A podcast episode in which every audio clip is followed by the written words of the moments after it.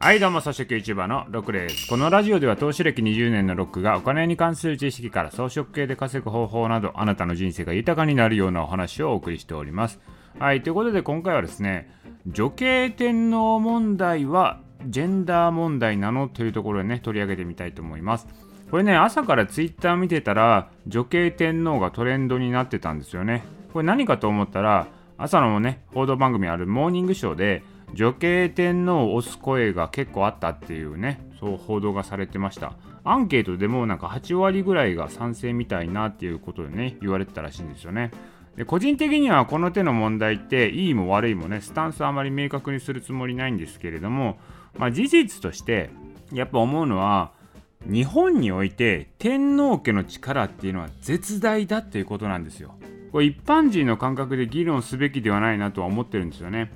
いやもう世界の中でもやっぱ天皇の力っていうのは想像以上に強いわけなんですよ。世界的にですねやっぱ権力を持っている、まあ、人たちっているわけで、まあ、そことやっぱつながってるのは天皇家なんですよね。だから日本っていうのが今こうやってね保たれてるのに天皇のおかげっていうところ結構あると思うんですよ。天皇家の話をですね我々一般人がこう口にすることですらおこがましいぐらいなことだと思ってるんですけどまあ、それそういうものをですねなんかもうジェンダー問題とかっていうね、まあ、そんな感じで議論するのかっていうことだと思うんですよ。まあ、あとね女系天皇って言いますけどこれちょっと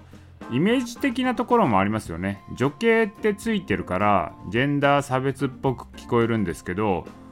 女系の男性の子供がいた場合にその子がね天皇になれないっていうのはこれはジェンダー問題っていう感覚になるかですよね。具体的に言うと例えば愛子さんとかあの眞子さん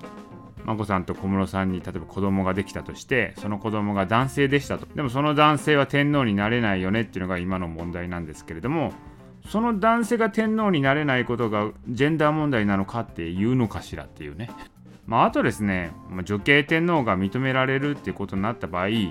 これ世の男どもはですよどう考えるかというと自分の子供を天皇にするチャンスが生まれるってことやなって思うんですよね。だから自分の子供を天皇にするために過去さん争奪戦みたいなのが始まるんじゃないのかと、まあ、それかですよ、まあ、小室さん潰して乗っ取り考える人もいるかもしれませんからね。いや本当にそうですよ。だって女系天皇認められたら私の子供も天皇になれるかもしれないわけなんですからね。これはすごい大チャンスになりますよね。まあそういう意味では今女性はですね自分の子供が天皇になれる可能性持ってるんですけど男性は今自分の子供が天皇になるっていうことはできないわけなんですよ。でむしろこれ男性差別じゃないのかってことですよね。まあてな話なんですよねこういうのって。あとね今時女系天皇を認めないのは時代遅れだっていう論調もあるんですけどいや時代遅れっていうかこれ2000年以上続いたルールを時代遅れっていうのはちゃうやろと思うんですよ。いやずっと遅れとるわっていう感じはするんですよね。2000年前のルールですからねこれ。それをね2000年前のルールに対して直近数年レベルで変わってきたルールを適用させるとかちゃうんちゃうと思うんですよ。言ったらですよ2000年間これまで各時代にフィットしてこなかったんですよ。2000年間時代遅れで生きてきたルールですよこれ。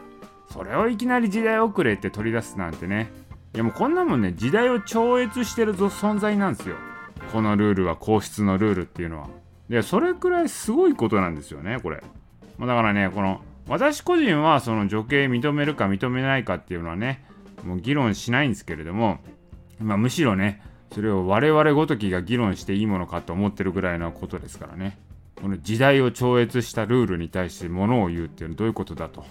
だそういうのはね、ちゃんと認識した上でね、まあ、あの議論すべきかなと思うんですよね。はい。まあ、っていう感じでね、まあ、今朝からね、こういうニュースがあったので、少しね、コメントしてみましたけど、個人的にはですね、こう認める、認めない動向というよりかはですね、まあ、この問題に対して、なんか正しい知識を持った上で議論すべきかなと思ったので、音声にしてみました。今回の音声は以上です。